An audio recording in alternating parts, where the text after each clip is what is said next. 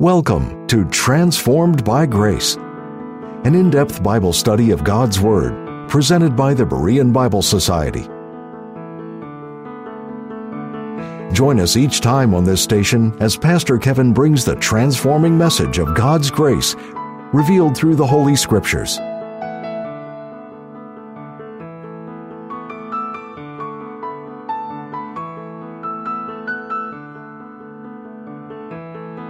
John Newton wrote the following poem What Think Ye of Christ?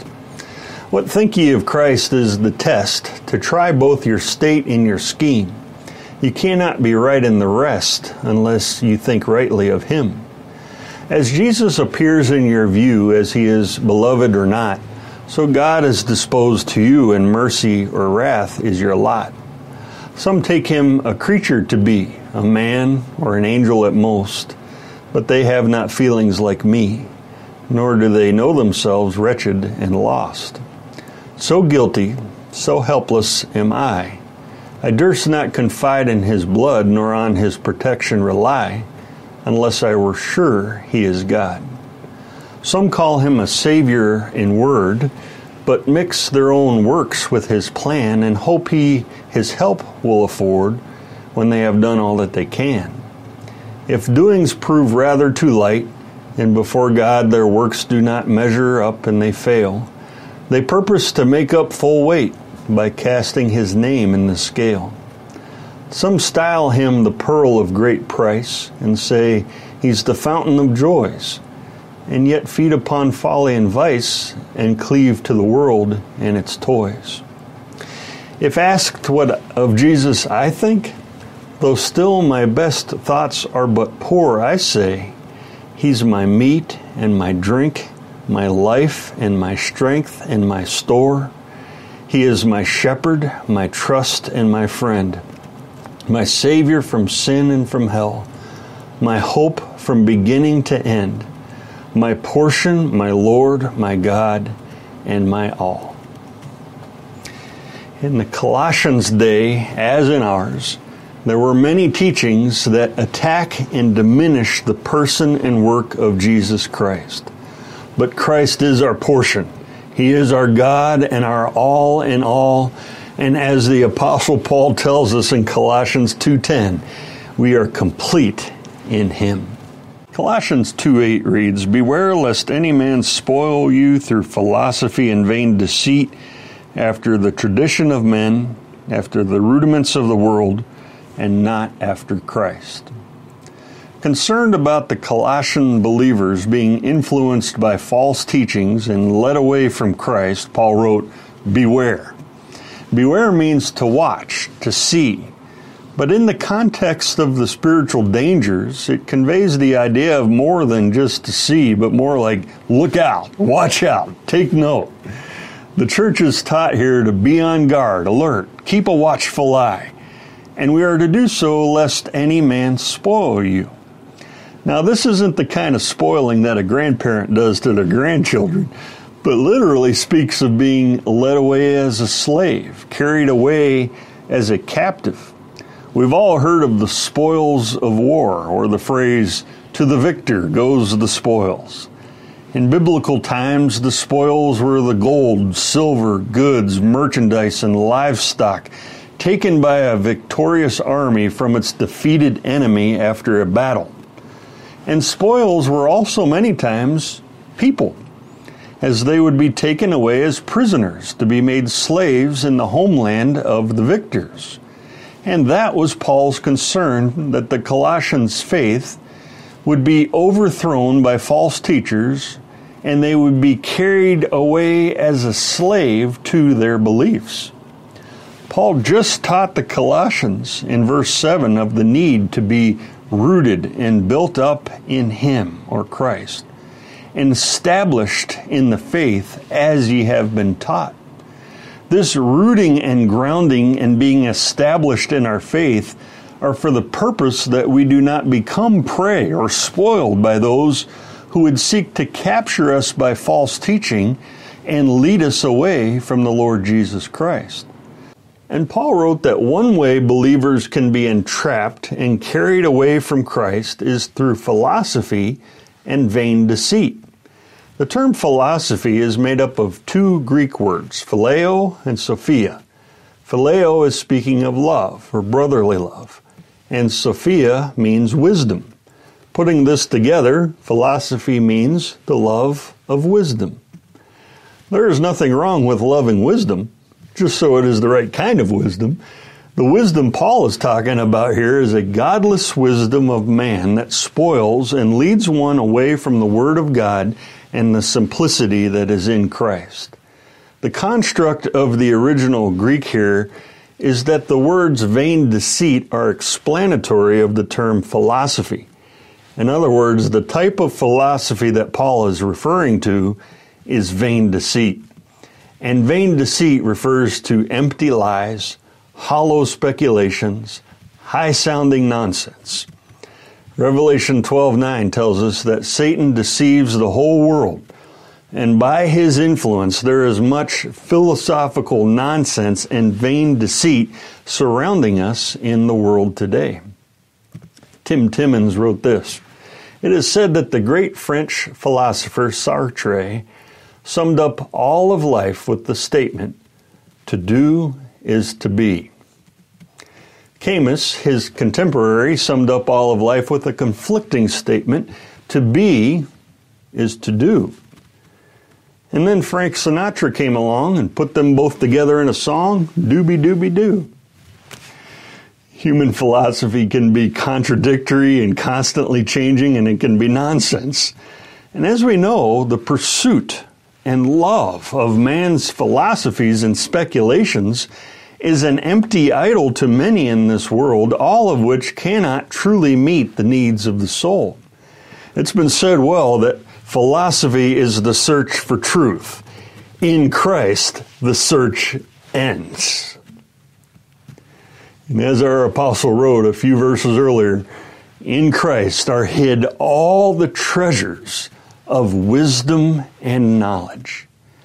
We find the truth and true wisdom by looking to Jesus Christ.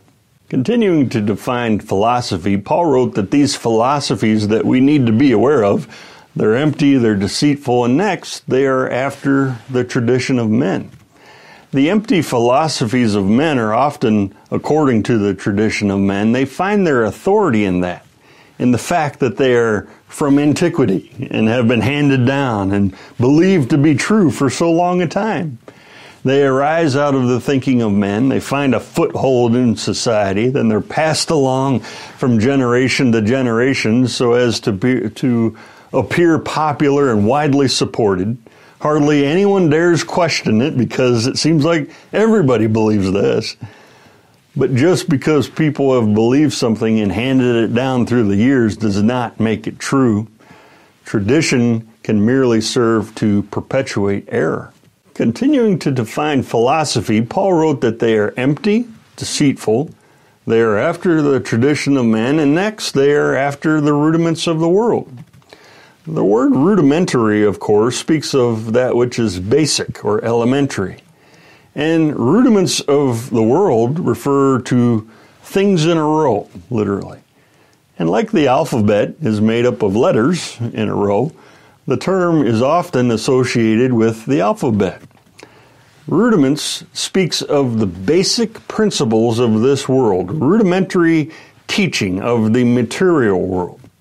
And that shows us that in God's eyes, philosophy isn't advanced, deep, or new knowledge, but actually finds its basics in the ABCs and basic principles of this world. Continuing to define philosophy, Paul wrote that they are empty, deceitful, after the tradition of men, after the rudiments of the world, and finally they are not after Christ. And that is the greatest danger of man's philosophy. That is why we must truly beware. Any teaching or belief that is not after Christ, that disregards Him, that demotes Him, that leads us away from Him is satanic and dangerous and is something we must avoid. We'll be returning to the program in just a minute. But first, we'd like to take this time to thank you, our partners, for making these programs possible. If you would like to access our library of helpful Bible study tools, go to BereanBibleSociety.org. God's Pumpkin is a gospel tract to reach the lost for Christ, written by Pastor Kevin Sadler, president of the Berean Bible Society. God's Pumpkin is the perfect fall gospel tract. Pastor Kevin takes the word pumpkin and explains the gospel of salvation in a clear and concise way using God's Word. God's Pumpkin is sold in packs of 10. To order, contact the Berean Bible Society for pricing and availability at 262 255 4750 or visit our website at www.bereanbiblesociety.org. To receive our free full color 32 page monthly magazine, The Berean Searchlight, call 262 255 4750 or subscribe online at www.bereanbiblesociety.org. Thank you again for your generous gifts. And now, back to the teaching with Pastor Kevin. Colossians 2, verse 9 reads, For in him dwelleth all the fullness of the Godhead bodily. The word for introduces the reason for abandoning the false teachings of philosophy that are not after Christ. And the reason is Christ is God. The reasoning is why would anyone settle for anything less than Him who is God Almighty? Man's philosophies are vain, they're empty, and they only fill one with more emptiness. But in contrast, Paul wrote about the one who has all fullness, the fullness of the Godhead bodily. In Christ dwells all the fullness of the Godhead. Christ is not part God or 75% God or 99% God. He is 100% God. This verse is a dramatic, airtight declaration of the deity of Jesus Christ. Since all the fullness of the Godhead dwells in Christ, he cannot be a halfway God or a junior God Christ wasn't merely inspired by God or illuminated by God. Christ is not God like he was. He is. And he will always be God. And he will never cease to be God. All that God is, Christ is. Christ is complete deity. He is God essentially and perfectly and he has all the infinite attributes and perfections of God in full measure. And the term dwelleth here speaks of permanence. Commenting on this, Marvin Vincent writes The indwelling of the divine fullness in him is characteristic of him as Christ from all ages and to all ages. Hence, the fullness of the Godhead dwelt in him before his incarnation. It dwelt in him during his incarnation. The fullness of the Godhead dwells in his glorified humanity in heaven. He carried his human body with him into heaven, and in his glorified body now and ever dwells the fullness of the Godhead. All the fullness of the Godhead dwells in Christ. And that fullness dwells continually and permanently in Him. And this verse teaches that not only is Christ fully God, He is fully human as well. He is the fullness of the Godhead bodily. Having the fullness of the Godhead in His person as God the Son in the Trinity, that has been the case from eternity past. But having the fullness of the Godhead bodily has been the case since the incarnation 2,000 years ago and for eternity future. Christ is God in a human body. And when Christ ascended to heaven, he did so in his human body. And he is now in heaven in his risen, glorified body. After his resurrection, in Luke 24 39, the Lord said, Behold my hands and my feet that it is I myself. Handle me and see, for a spirit hath not flesh and bones, as ye see me have. In heaven, Christ currently and permanently has a body of flesh and bones, and he will always be now the fullness of the Godhead bodily. Part of Christ's sacrifice for us is that he who is God, the Son of God, took on a human body for all eternity, and now forever he is the one mediator between God and men, the man Christ Jesus, as 1 Timothy 2 5 tells us. Verse 9 declares Christ's full deity and his full humanity. Christ is not 50% God and 50% man. He's the God man, 100% God, 100% man.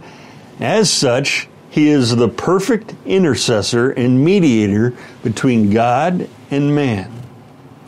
As John Newton put it, so guilty, so helpless am I.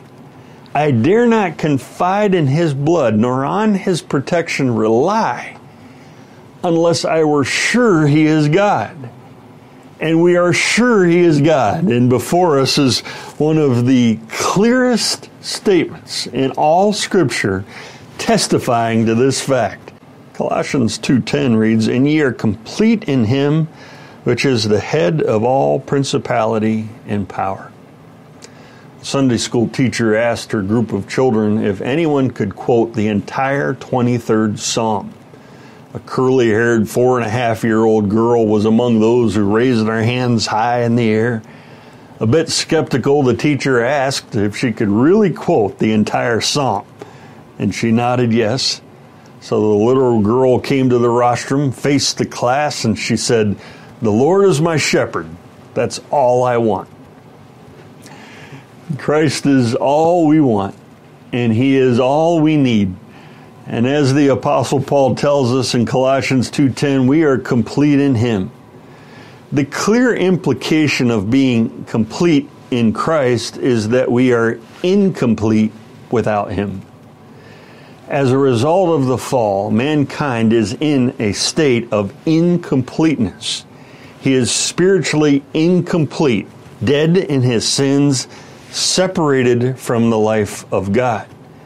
But when we trust the one who is the fullness of the Godhead bodily, when we trust his sacrifice for us, that he died for our sins, was buried, and rose again, immediately we go from incompleteness to being complete in him. We are complete, or literally made full, in Christ. Notice the words in him in verses 9 and 10. In him dwells all the fullness of the Godhead, says verse 9. And in him we find fullness, says verse 10. Christ is the completer. He makes us whole spiritually, and he does so by his shed blood. In Christ, we are made full. There's nothing missing. We are complete in him. There aren't any other things to add. We have everything we need for salvation in Christ. The teaching of fullness from verse 9 carries into verse 10. There is total fullness of the Godhead bodily in Christ. There is nothing that could be added to Christ to make him be more God. He is completely God. He lacks nothing as God. Likewise, believers find total fullness and completeness in Christ. And like Christ is the fullness of the Godhead bodily, bodily. And there is nothing that he lacks as God, and there is not one thing to make him more God. There is nothing we lack. There is not one thing that could or ever needs to be added to make us be more complete in him. In him we have everything we need for salvation and life. You cannot add anything that is going to help add to your completeness that you have in Christ. You do not need anything more than you already have in Christ. Being complete in Christ is a fact, a truth to be enjoyed. It is not a status to be achieved, and it is all by grace. Nothing we deserve. By faith alone, trusting that Christ died for our sins and rose again at that moment. We are complete in Christ. Warren Wiersbe has stated when a person is born again into the family of God, he is born complete in Christ. Paul doesn't say to the believer that you will be complete in Christ. He says you are complete in Him right now. From the moment you believe and for all eternity, this is permanently so. The believer's position in Christ of being complete will continue for all eternity. Being in Him, we will never be anything but complete in Christ. Being complete in Christ is true because Christ is truly God. If He were not God, we could not be complete in Him. And we will not find completion in anyone or anything else. Salvation is in Christ alone. In Him alone, our hope is found. The teaching of Colossians is that we have Christ in us, the hope of glory, and we are also taught that we are in Christ. And that is by virtue of our baptism by the Holy Spirit.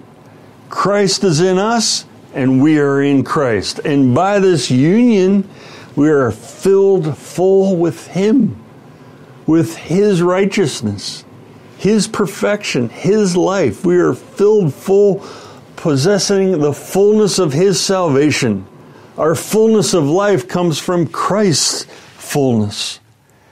Paul goes on to show in verse 10, and I like how he does this, that we are complete in the one who is far above, high above the entire hierarchy of heaven over all principalities and all powers. He is the creator of those principalities and powers according to Colossians 1:16 for by him were all things created that are in heaven and that are in earth visible and invisible whether they be thrones or dominions or principalities or powers reinforcing Christ's deity and our completeness in him Paul shows us that Christ is abundantly able to save because he is Lord, he is Creator, he is God Almighty before whom all in heaven bow and submit, who commands all the host of the angels. And in this all glorious one, we are complete. It is he which supplies us with so great of salvation and with our completeness. He, the mighty God, has furnished us with complete deliverance from sin's penalty, with complete forgiveness of all of our sins, and He imputes His complete righteousness to our account, and we are complete in Him. Paul provides us here with a startling and stark contrast to the emptiness and incompleteness which is found in the philosophies of this world, contrasting it with the greatness and majesty of our Savior and the fullness of His person and the completeness we have in Him.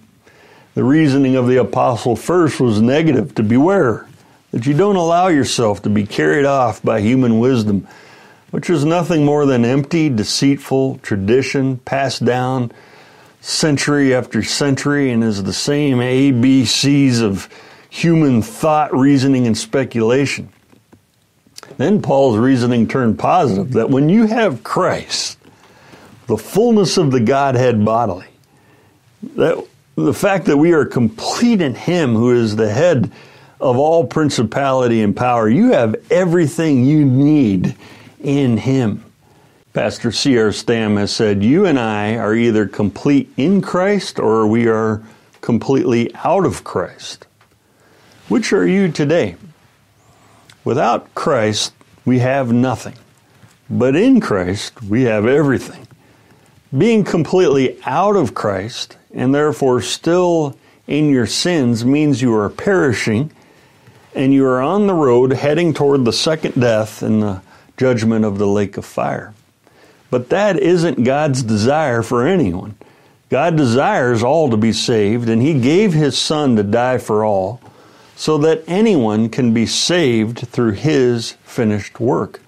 All you have to do is trust him as your Savior to be saved.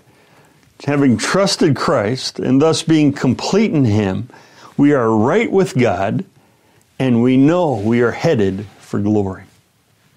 Benjamin Reeves tells the following story. He was just a little fellow. His mother died when he was just a child. His father, in trying to be both mommy and daddy, had planned a picnic. The little boy had never been on a picnic, so they made their plans, fixed the lunch, and packed the car. Then it was time to go to bed, for the picnic was the next day. But he just couldn't sleep. He tossed and he turned, but the excitement got to him. Finally, he got out of bed, ran into the room where his father had already fallen asleep, and shook him. His father woke up and saw his son. He said, "What? What are you doing? What's the matter?" The boy said, "I can't sleep." The father asked, "Why can't you sleep?" And answering, the boy said, "Daddy, I'm excited about tomorrow." His father replied, Well, son, I'm sure you are, and it's going to be a great day. But it won't be great if we don't get some sleep. So why don't you run down the hall, get back in bed, and get a good night's rest? So the boy trudged down the hall to his room and got in bed. Before long, sleep came to the father, that is. Wasn't long thereafter that back was the little boy. He was pushing and shoving his father, and his father opened his eyes. Harsh words almost blurted out until he saw the expression on the boy's face. Then the father asked, What's the matter now? The boy said, Daddy, I just want to thank you for tomorrow. Because of what Christ has accomplished for us, because we know we are complete in Him, we know without a doubt that we are heaven bound. And thus we can say, Father, thank you for tomorrow the tomorrow of eternity, the tomorrow of heaven. And that's exactly what Paul did earlier in this letter giving thanks unto the Father, which hath made us meet to be partakers of the inheritance of the saints in light, who hath delivered us from the power of darkness, and hath translated us into the kingdom of his dear Son, in whom we have redemption through his blood even the forgiveness of sins.